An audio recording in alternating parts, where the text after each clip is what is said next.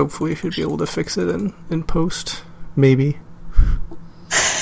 Uh, let me... Hmm.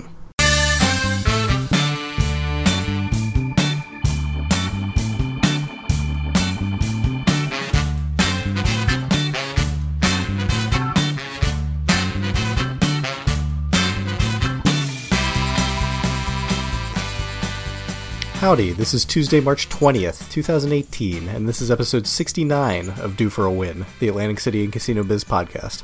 I'm Kyle Askin, joined by a special guest, Elinor Comlay of Route forty. How you doing, Hi. Elinor? I'm good. How are you? Good. I can't complain. So, uh, just a couple notes. As most of you probably know, uh, Craig had a baby a few weeks ago, so he is out for this episode and maybe one or two more, uh, so I'm taking over. Um, so sorry if you're expecting Craig, uh, we'll have to do our best to make you happy with what, what I have set up. So I have Elinor on today, who's a frequent contributor to our Facebook group and writes, uh, for, I mean, her website, I guess, about Atlantic City and South Jersey news, Route forty. So do you want to kind of start by telling us what Route forty is, Elinor, and how it began? Yeah, so uh, Route forty is an online news site that I run with my husband, Bill Sprouse. Um, we met um, more than ten years ago now in, in New York. We've both been journalists for a long time. We were working uh, as journalists in New York. Um, and obviously, I'm not from Atlantic City, but Bill is. Um, and we used to sit across from each other. And one of the things that we first talked about uh, when we met was how uh, we miss uh, living next to the ocean. I'm from a uh, similarly kind of uh, depressed um, seaside town in the U K called Portsmouth. Um, it's a little bit bigger, uh, a little different in a few ways, but um, we both kind of missed the... Uh, the grimness of the uh, the seaside resort life. Um, and we would talk, we talked for years about how it would be great if we could move back to where one of us was from. Uh, I always had, uh, I was always in favor of Atlantic City because the weather is generally better than it is in the U K. Um, and we thought it would be great if we could try and uh, help fix the local journalism issue. Um, and be local journalists. Um, so yeah, that's uh, that was kind of the early beginnings of Route forty. Um, and then a couple of years ago, after uh, stints in Mexico City and uh, working for some other news organizations, um, we had saved up some money and decided to move back here where Bill's family is from. Um, yeah, and we started Route forty uh, by ourselves. So, for you, coming from kind of a depressed uh, seaside town, was it an easy transition to move to a kind of a different, depressed, a bit run-down seaside town? I like to think that I was prepared for the kind of um, the the off-season uh, depression that you get from, from living in a uh, resort where everybody has gone home. Mm-hmm. Um, but uh, it was still a big adjustment. We both had previously lived for the last uh, however many years in big cities.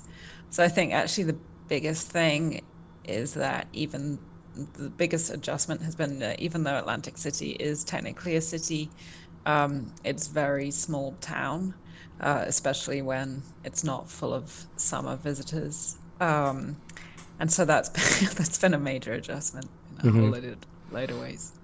So you actually just moved to Atlantic City from Ventnor, right? Yeah, we were living in Ventnor when we first moved here. Mm-hmm. Um, and it's funny, we had no idea where exactly we would uh, move to. Bill grew up in Atlantic City, in Chelsea Village, in fact. Um, but his parents moved uh, offshore, as they call it, um, when he was ten. So... Um, we didn't know if we would be up for living in Atlantic City, but um, we're really glad that we made the move. And like it for us, it's been um, it's been kind of a revi- a, like a, a very reviving to have the city feel again, to like see people on the streets and hear uh, city noises. Um, we really like that part of Atlantic City. I know there are a lot of people that don't, um, but yeah, that's what we like. So is it was it like a big difference between Ventnor and Atlantic City in terms of yeah. the number of people around and? I think so. I mean, we were living in um, a beach house that really wasn't meant to be lived in year round, and uh, it was a quiet street, and it was only a few blocks from the hmm. beach. Um, so it's great in the summertime when there was people around, but in the winter it was really depressing.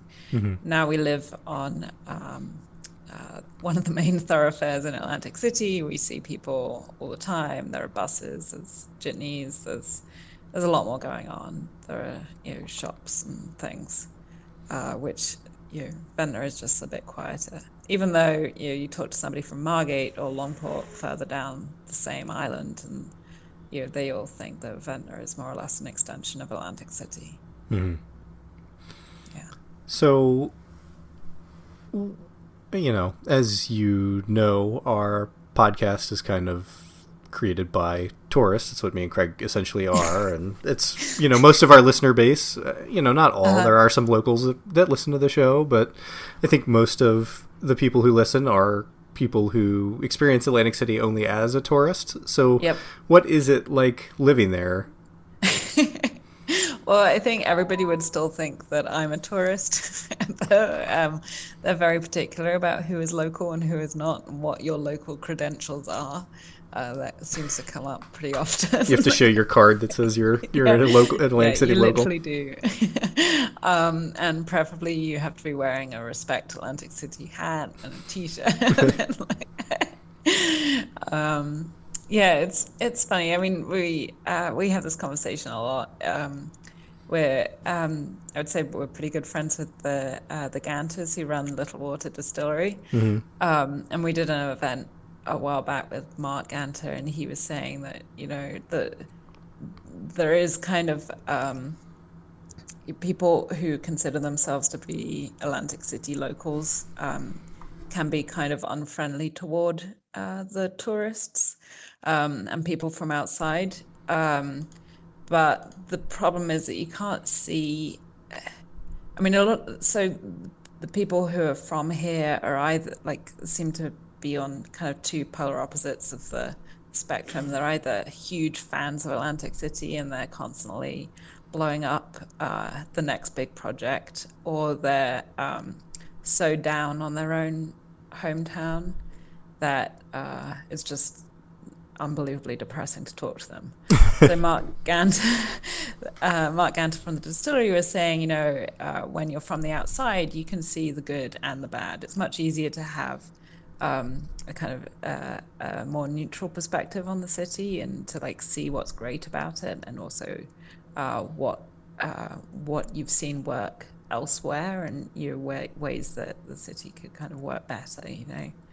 Um, and I think it's really true. I think that um, there are actually a lot of um, immigrants in Atlantic City that their voices are almost never heard. Um, And I mean, I mean, they're, they're not often heard in kind of public media.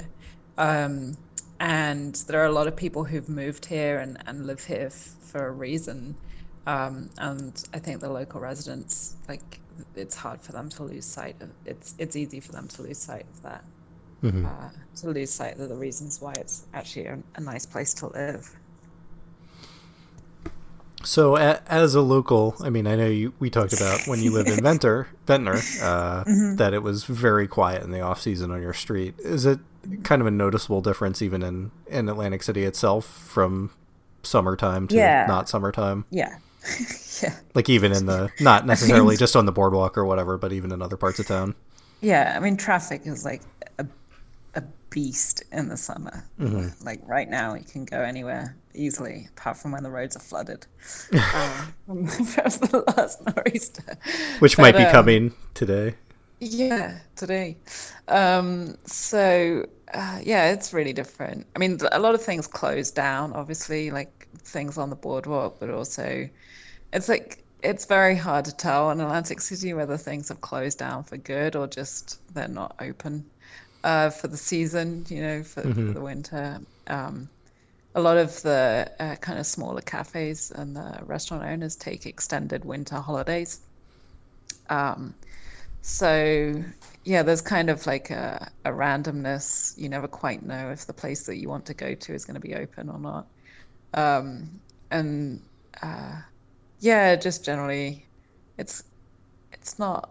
Uh, I mean, I I love living so close to the ocean. I love living so close to the beach, and I love it when it's quiet. Um, but yeah, you de- you definitely uh, know that you're living somewhere where. Where it's built to deal with many more people than are currently here. Right. So, I mean, something that I think Craig and I both try to do is try to get people outside of the casinos as much as possible when they're visiting mm-hmm. the city. So what what do you recommend as a local that us or, or any other tourists who happen to be in the city, what what should we see that's not necessarily within the walls of a casino? Oh, what should you see? I mean, I'm like super, I, I think the Boardwalk is just an amazing public amenity. I think like the uh, the massive resource of the, the Boardwalk is underplayed a lot. Um, they're actually, talking of the Boardwalk, they're, um, they're having another bid to pass an open container uh, ordinance. I've heard that before, um, but yeah. With, it seems like every year they say they're going to pass it. But... Yeah, so we'll see, but that could... Um, I, I think that would be a great thing. Mm-hmm. Um, you, um, being European, I'm all for public public uh, outdoor drinking. Mm-hmm. Um, the the uh, the beer garden did open, um, and that is actually looking really nice. So I would recommend visiting there. Um, I I mean I love the distillery. This is the bungalow beer garden that you're talking about? Yeah, the bungalow yeah. beer garden. I love the distillery. Um, I really like uh, the the lighthouse is a really cool place to go if you haven't been up there. You get an absolutely unbelievable view, um, your kind of three sixty degree view of, of the whole island. Mm-hmm. Um, and yeah, I mean the inlet. I like. I kind of I I can't get over how much green space there is in the city. Obviously, some of it is not really supposed to be uh, empty or demolished, abandoned lots, mm-hmm. but it is still like a um. It's, yeah, I don't know. I I love I love living here. I really do. Mm-hmm. I mean, the other thing that we've recently discovered is just how many amazing Mexican restaurants there are here.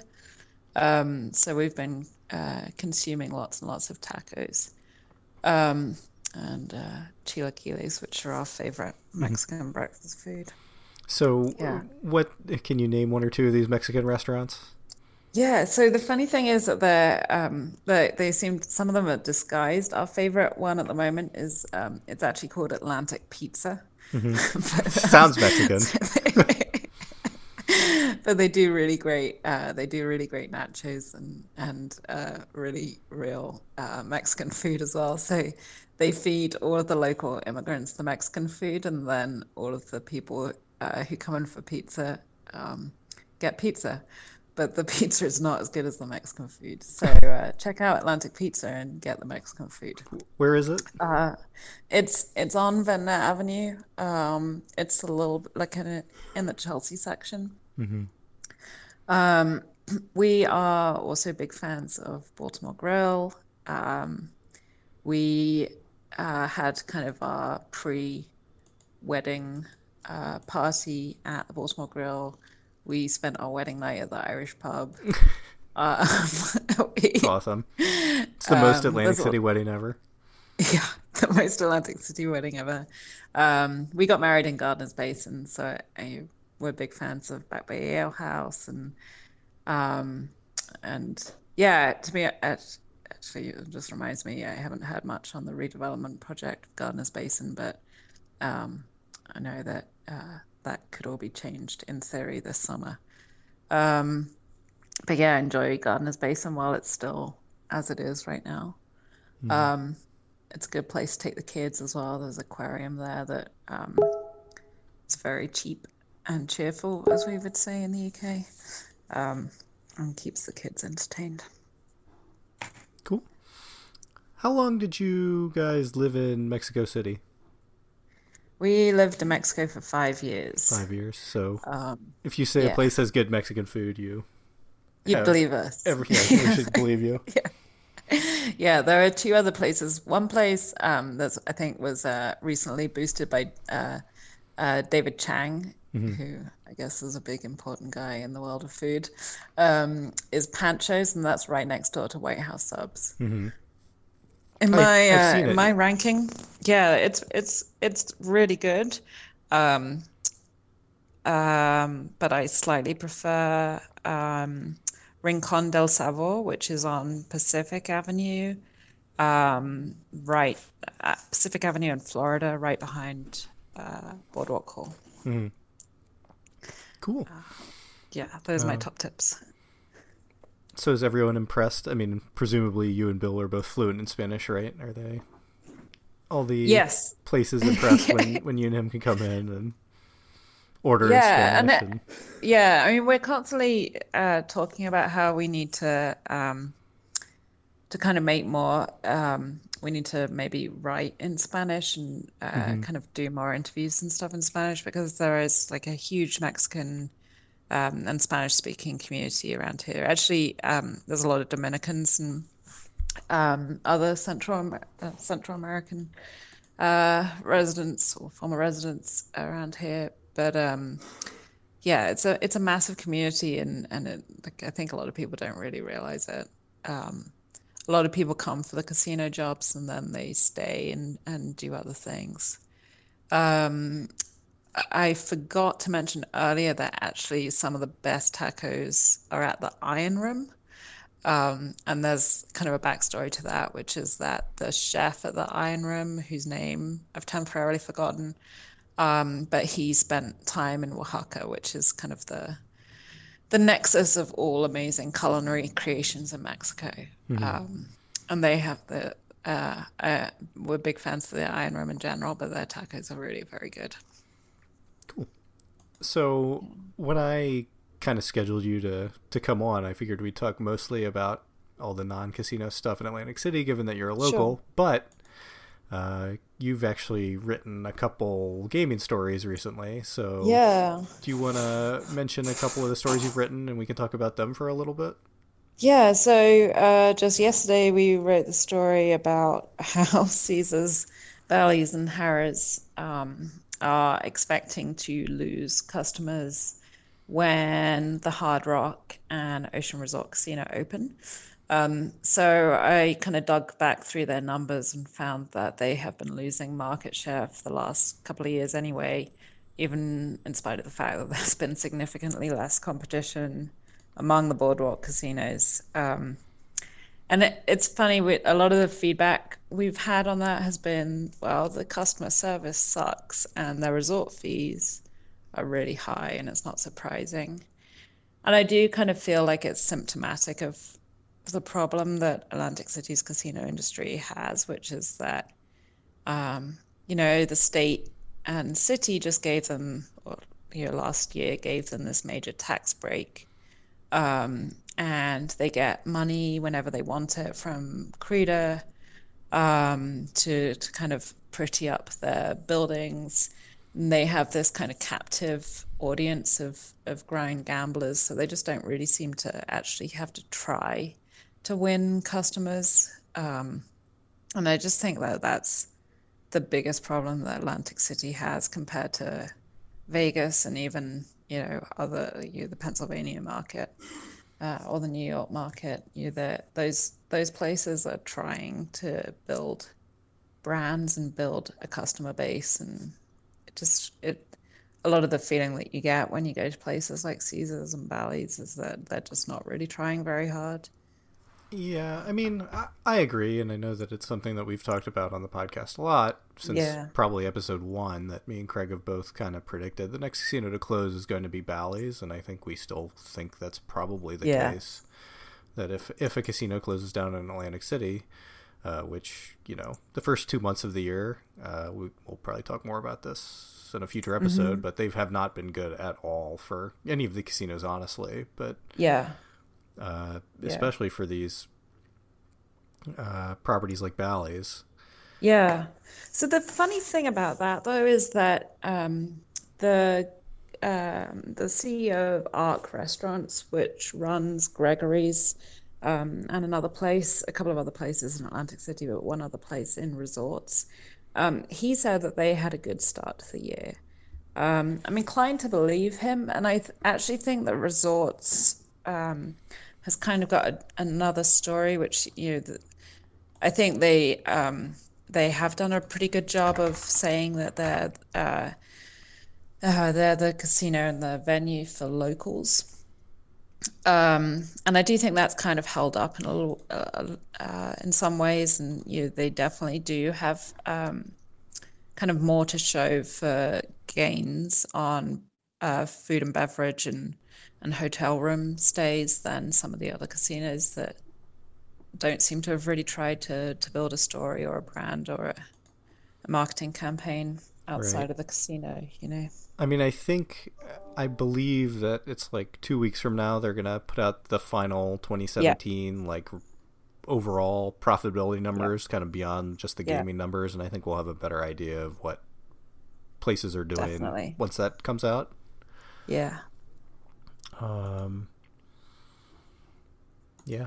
So, what do you expect, uh, I guess, in the town or, or the effects to be once Ocean and Hard Rock end up opening? Like, what do you think the effects on the other casinos are going to be and, and on the town itself?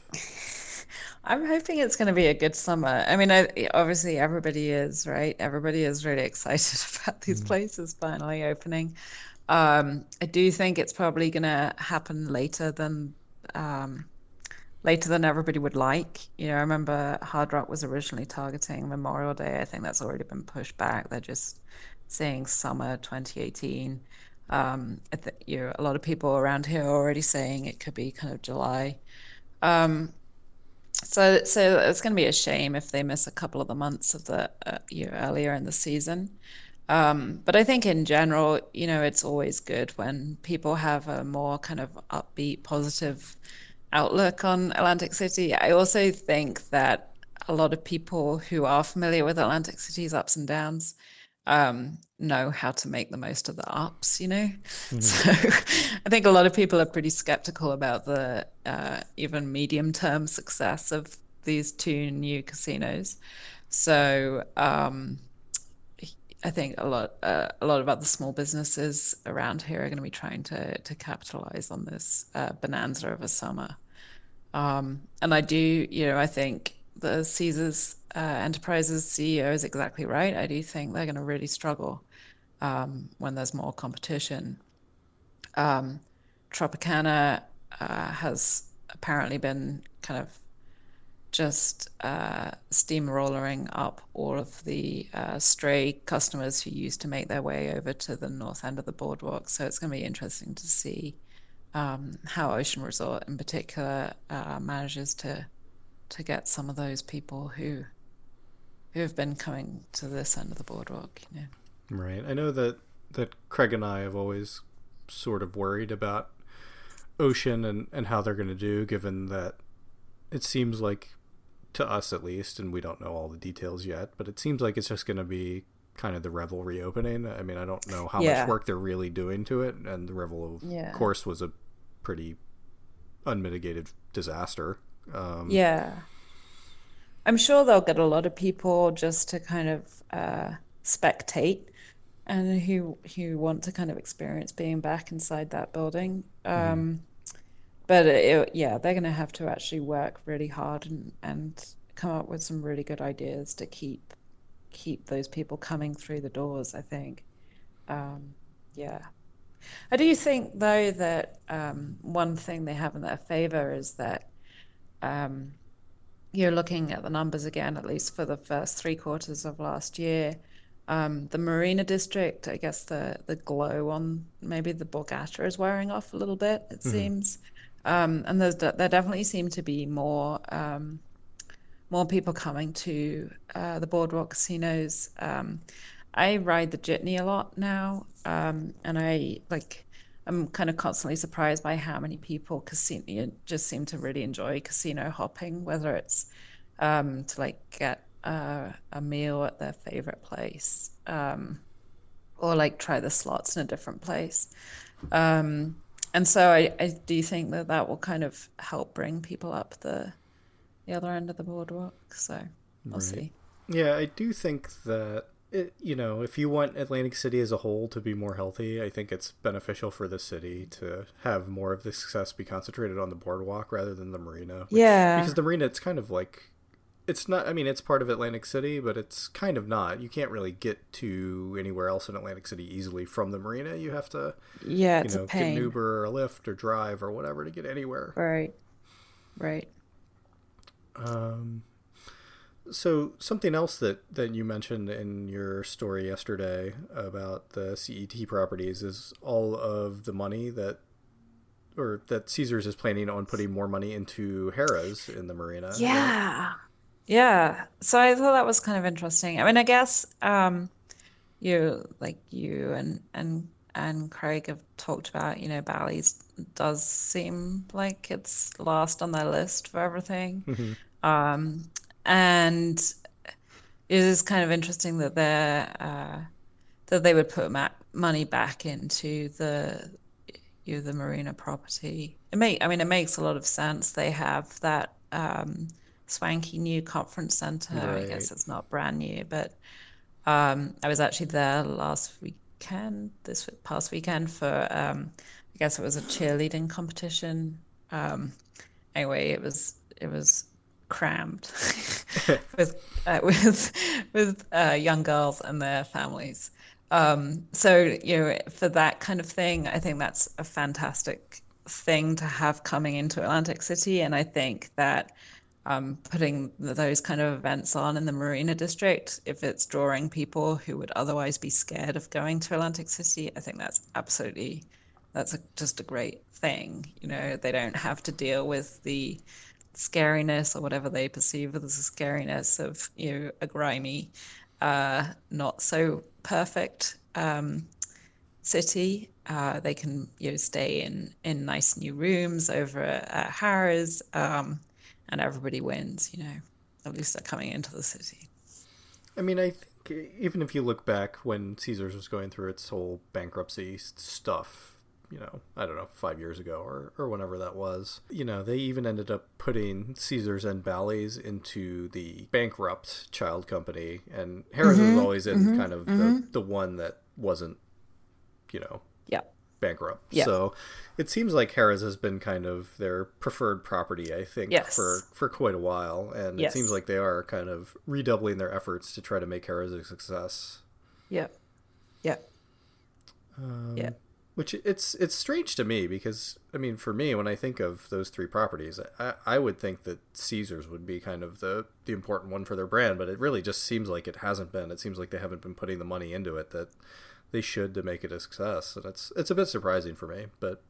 Yeah, I don't understand why either. I mean, it's in such a prime location. It really should have everything going for it, and they just, I you know... It, I think it's made enough money as it is, and they just haven't bothered. Um, that's really what it feels like. Um, yeah, I, mean, I don't. I, I don't, I don't know even why. know if it's that. I mean, it doesn't even seem like it's doing very well right now. So, I mean, it seems like, you know, if you ask me, like, what the success stories in the city are, it's Tropicana is the big one. Like, yeah, they've been doing very well, and I think to a lesser extent, maybe like like Golden Nugget's been been doing reasonably yeah. well, and and yeah. resorts. Yeah. Yeah, Golden Golden Nugget and Resorts, I was saying the other day, it's like they're the little casinos that could, you right. know, while, while everybody is like paying attention to the other places, the big ones, um, mm-hmm. they just keep on chugging along, you know. They have quite loyal followings, I guess. And, yeah. Right.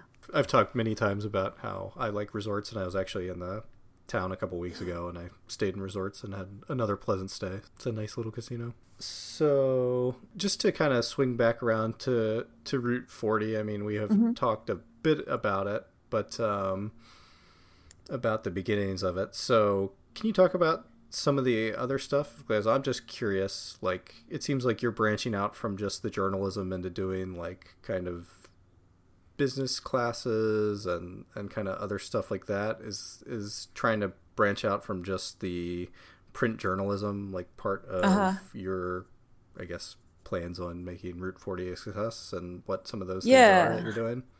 So I guess we have two goals. Um, one is to uh, provide information to the community, the Atlantic City area. Um, and the other goal is to uh, create a sustainable local news service. Um, and by sustainable, we mean a business that pays our salaries and hopefully allows us to employ other people and become, you know, a business that that gives back to the local community as well. Um, we're a long way away from achieving that second goal, which is obviously um, also kind of important for us to achieve the first goal. Um, you know, right now we we uh, we get a little bit of revenue from Route forty that comes from um, people saying, "Oh, I really like." Mostly, it comes from people saying, "Oh, I really like what you guys are doing. I'm glad you exist. I want you to keep on existing." Um, and then we're also trying to make money from things like selling T-shirts and uh, holding events uh, where we try and uh, we call them business boot camps. We're basically trying to um, encourage and foment a community of local uh, entrepreneurs around here. Um, so yeah, we spend a lot of time thinking about what's wrong with uh, the media today. Um, as it's hard not to, um, but our little contribution is to uh, to to keep this website going, and you know, when we can, we write original uh, stories. So that's, I guess, the other uh, the other part of it. Our focus is always on um, writing news that hasn't been covered or written elsewhere. Um, so we don't really see ourselves as competing with anybody. We see ourselves as adding to the existing uh, media landscape here. Mm-hmm. Yeah. So, I mean, I think anytime you're working on a, a startup, which it seems kind of like what Route forty is, I mean, I think that's mm-hmm. a high stress experience, and I think we talked a bit about that before we started. So I, I, I just want to know, I mean, just personally for me, like, I don't know, like I, for me, I don't think it would be a good mix to have something like that plus having your co-founder also be your spouse. Be your husband, right? Yeah. I mean, what, what, it seems like that's not the path to marital bliss to me. I mean, what is it like trying to start a company Yay. with your husband? I mean, it definitely forces you to uh, work on your communication or other issues. um, you know, and it's not like. Uh, you know, we we went from not working together and not working in the same place to living and working twenty-four seven mm-hmm. in our in our home, basically. So it's been a big adjustment period. Um, I it's yeah, I to, I, I totally understand that uh, it sounds really stressful and terrible, but you'd be really surprised how common it is as well. There's so many uh, businesses that are started by couples. I don't know. There must be some reason for that. um. So is there, I, I think you mentioned before we started, you wanted to talk a little bit about the PolerCoaster, kind of the something from way, way back and probably like episode three territory for us. So what is the news on the PolerCoaster? So uh, the news on the PolerCoaster is that, surprise, surprise, there is no news. Um, basically, um, everybody got very excited over the course of a few years as uh, Creda and then the New Jersey Economic Development Authority Um, kind of uh, rubber stamped this amazing project. Um, but during the course of that rubber stamping, nobody seemed to check in with um, any of the investors and see whether they actually had the money um, to do what they wanted to do. Um, and the economic incentives for the project have all come in the form of uh, tax credits. So basically, it seems like they're stalled predictably um, because there is no money uh, for the the project. Um, but it has all the approvals. So, well, I I feel when, like uh, I I can stand in for Craig as well as myself to say we're both shocked at this, shocked. At this news that they're not really shocked. Doing anything on it. Shocked and blown away. It's, there is it's another kind of, vacant, still vacant lot. Yeah. I, I think, you know, which I, I don't know. I haven't fully gone back and reassessed my, my thoughts given the kind of bad start to the year Atlantic City's having. But, you know, it it it'd been something that I've been pushing that Atlantic City's kind of getting out of like the absolute bottom of what it was. And it seems to be getting a bit better again, but it's just it seems like, especially back in like the twenty fifteen era, like when it was the bottom, like the kinds mm-hmm. of businessmen that it attracted, like it just seems like it wasn't the highest quality of investor coming into the city, and it a lot of people yeah. had a lot of ideas and a lot of talk, and there was not much action really taken. Right. And then even when you do have like um guys like Carl Icahn, you know, they, they, uh, they've come here to kind of um, basically uh, play the debt market rather than to actually right. invest, you know. So, yeah, it's uh, the city has had a lot of bad luck. Yeah, it just, nice I mean, I think it's it. the people who see these really distressed assets and want to buy them aren't necessarily the kind of people to really try to grow the city or whatever. I mean, I think it's a lot of times just them looking yeah. at the bottom line. And and when you are a small business owner here, which we you know, we do wear the small business owner hats uh, from time to time, it's really depressing because if you think it, like for, for the PolerCoaster tax credits, for example, there were thousands of dollars paid to um, an external consultant firm that was basically Uh, paid and hired to vet the project, you know, and assess its its uh, feasibility. Mm-hmm. Um, and you'd think that like one of the things they could have looked into was whether it was feasible in terms of, you know, whether the product, whether the project developers could actually get the money to do it.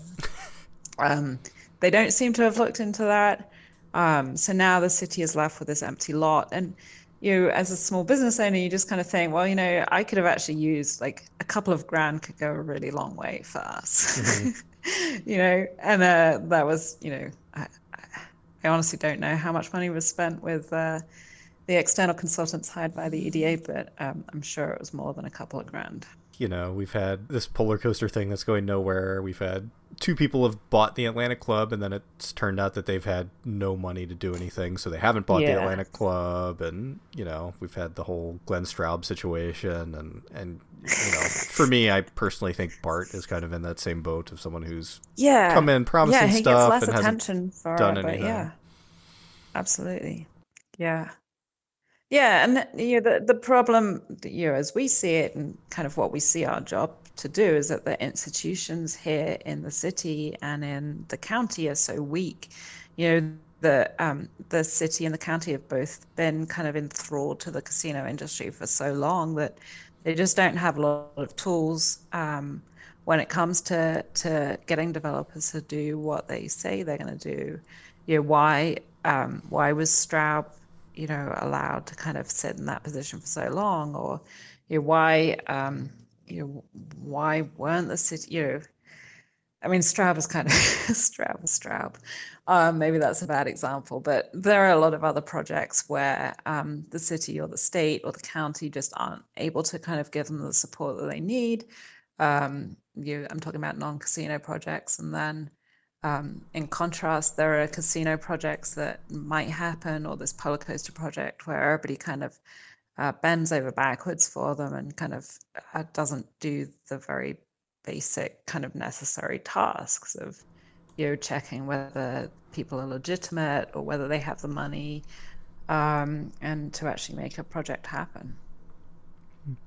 So what do you think Um, what like what do you think the impact on the city is going to be when the Stockton College opens, since it's kind of down near you guys? And yeah, we're we're living a few blocks away from there. I'm I'm fascinated. I can't wait to see what happens. Um, a year ago, I, uh, obviously it's it's going to change. Um, I mean, it has the potential to be a, an absolute game changer for the city. Um, I guess I'm such a skeptic that I find it very hard to kind of put aside my skepticism. Um, uh, but yeah, I, you know. fingers crossed. I hope there are going to be, you know, come September, there are going to be a few hundred kids here every day spending money in local stores and going for coffee and drinks and um, and enjoying the city year round. Well, I, um, I mean, I think the last hopefully... few years, the last ten years maybe, it's been kind of, you've been better served being a skeptic about Atlantic City than being an optimist, so. Yeah, we'll see. Um, Let's see. I guess kind of one last thing that I have to talk to you about is is so uh, the Tennessee Avenue project. I mean, that's yeah. seems like for me as someone who comes in and, and it seems like Atlantic City is kind of missing a lot of the stuff, especially like the retail stuff, like coffee shops and yoga studios and everything else they're talking about opening up on Tennessee yeah. Avenue. Like, how big of an yeah, uh, impact is shop. that going to make on your, your life when everything's open? I mean, I know the yoga studio is open. And... I mean, this is the thing that... Um, so I think when you're talking about Atlantic City, um, you get used to talking in terms of billion-dollar projects and, you know, the, big, the next big thing that's going to save the city. Um, but, um, you know, Elizabeth Taranick, who was the last um, uh, person in charge of planning and development in the city... Um, She, you know, she would say that you need to like sprinkle um, thousands of uh, Tony Baloney's around the city, and you know I think that's kind of the same with the Tennessee Avenue. It's like um, they're kind of smaller uh, openings, smaller you know developments and projects. Um, they're not going to get as much attention as you know Ocean Resort Casino, but um, they're also I think much more likely to succeed, um, and they're definitely. Um, you know, locally, there's still a huge buzz around them. Everyone is um, really excited about the chocolate bar that's opening in the next couple of weeks on Tennessee Avenue. Um, we're all looking forward to having a coffee shop. Um, and uh, I'm really looking forward to the beer garden opening there as well. Um, I also go to yoga in the yoga studio there now pretty regularly. So, um, so yeah, I'm, um, I'm all on board, um, I think. Uh, I think it's huge. I just hope it can be multiplied. Um, and yeah, that's where I would put my money if I had some. Do you have any guesses what's going to end up happening with uh, like properties, like kind of the the city or county owned properties like Bader Field? Do you have any guesses what that's going to turn into? Oh, or the M U A, or the water company, stuff like that? Yeah, so we actually um, hopefully will publish it this week or, or next, but we uh, sat down with Mayor Gilliam a few weeks ago now before his uh, most recent political issues started. Um, and he's kind of in, I mean, he's definitely in favor of holding out on Bader Field until they get like some amazing offer. Mm-hmm. Um, I'm very skeptical on that uh, plan of campaign for Bader Field since um, yeah, that's why it is Bader Field. Uh, yeah, everybody's been holding out for so long, and, and nothing's happened. Right. We, I mean, I, we I think that's seen... that's been what that was what uh, you know Don Guardian was saying too, that he was just waiting yeah. because he didn't think he could get full value for any offers for it. Yeah, and I just don't agree with that. I mean, why not just sign a short lease with somebody who actually? I mean, we've one of the bidders. Um, I'm pretty sure he does have the money. At least you know, he says he has the money, and he has uh, commitment letters. Um, and they're, you know, they're giving him a hard time. But then there's people like the PolerCoaster who, I mean, his. Pro- so this guy's plan for Bader Field seems totally reasonable. It seems great. It's basically like um, landscape it, have it as an events and music venue. You could have sporting events. It would be the um, a racetrack. It would be a park. Mm-hmm. Um, all of these things wouldn't actually require a huge amount of money or investment to do. Um, the the big chunk of money would go to, on raising parts of the site, uh, which needs to be done anyway. And why I, I mean, I, yeah. Why not let them do that? And then if something else comes along, um, I don't know. Yeah, I mean, I think that could make sense if there is some way you could rent it out or lease it out short term, but still have the option to yeah. sell it if, if someone comes along yeah. with a big transformational deal. And a much shinier project. Yes. Yeah. But it's just depressing having it kind of, uh, as so many other sites are right. all over the city. Uh, empty, pending a shiny product like the PolerCoaster, you know? Right. I mean, uh, it's it's also like, oh yeah, we now we've got a shiny project. It's called a PolerCoaster. It doesn't exist anywhere. We've never seen it before. But let's just hold this piece of land for them. You know, see what happens. If you'd asked me before know. we had this this. interview, I never would have guessed we would have talked so much about the PolerCoaster. Yeah. I know Craig will be jealous. It, I mean, it it is emblematic of so many things. Um, I don't know. Is there anything else you want to talk about about the city, or kind of reached the end of my list? Um, no, that's pretty much it. I love it, even in the off season. Um, get outside the casinos. Um, yeah, go into random uh, shops. Even the places that look like pizza restaurants, you never know. They, they might, might have good tacos. They might have, yeah, or even Korean or Vietnamese food. We've got it all down here. Yep. Um, so why don't you kind of let us know, or let the listeners know how to reach you? I mean, I, R T forty dot com yes. is your website, but Twitter. That's it. Instagram. Yep. yep. Um, so we are on Twitter as uh, at route underscore four zero. Uh, you can find us there. We're very responsive. Um, and you can also find us on Instagram, same handle. Um, and yeah, give us a like on Facebook and, and check out the website. And um, we love hearing from, from readers. Um, it's really important for us to, to get feedback and kind of talk about what we're doing. And, um, you know, we're not really, a, you know, we're absolutely not at all a big media outlet. So if you have an objection to something that, that we write, or if you like something that we write, let us know, and, and you know, we can talk to you about it. All right. Well, thank you very much for coming on. If you want to reach out to Elinor or any of our other listeners, you can do so at our Facebook group at facebook.com slash group slash do for a win. I mean, at least the gaming related articles you guys write, you usually post there. Yep. Uh, yep. You can find our website at do for a win dot com, uh, find our podcast on iTunes, Stitcher, Google Play, TuneIn Radio. Uh, reach out to us at Twitter at doforawin. Send questions to doforawin at gmail dot com. And, and as was said before, if you want to reach out to Elinor, R T forty, F O R T Y dot com. Uh, yep, how you there's a contact us button. Reach their website, Elinor and Bill's. And thank you very much for coming on the program today, Elinor, and thanks for thanks bearing for with all of the technical issues we had for the first half hour of trying to record. It's been a pleasure. Thanks, Charles. All right. Have a good one. All right. We can try this. Thank you again. And sorry for all the... Uh, no worries. What's up? Um... I guess we can probably just start over. It's not like we got too much the first time. Uh-huh. Does that make sense for you?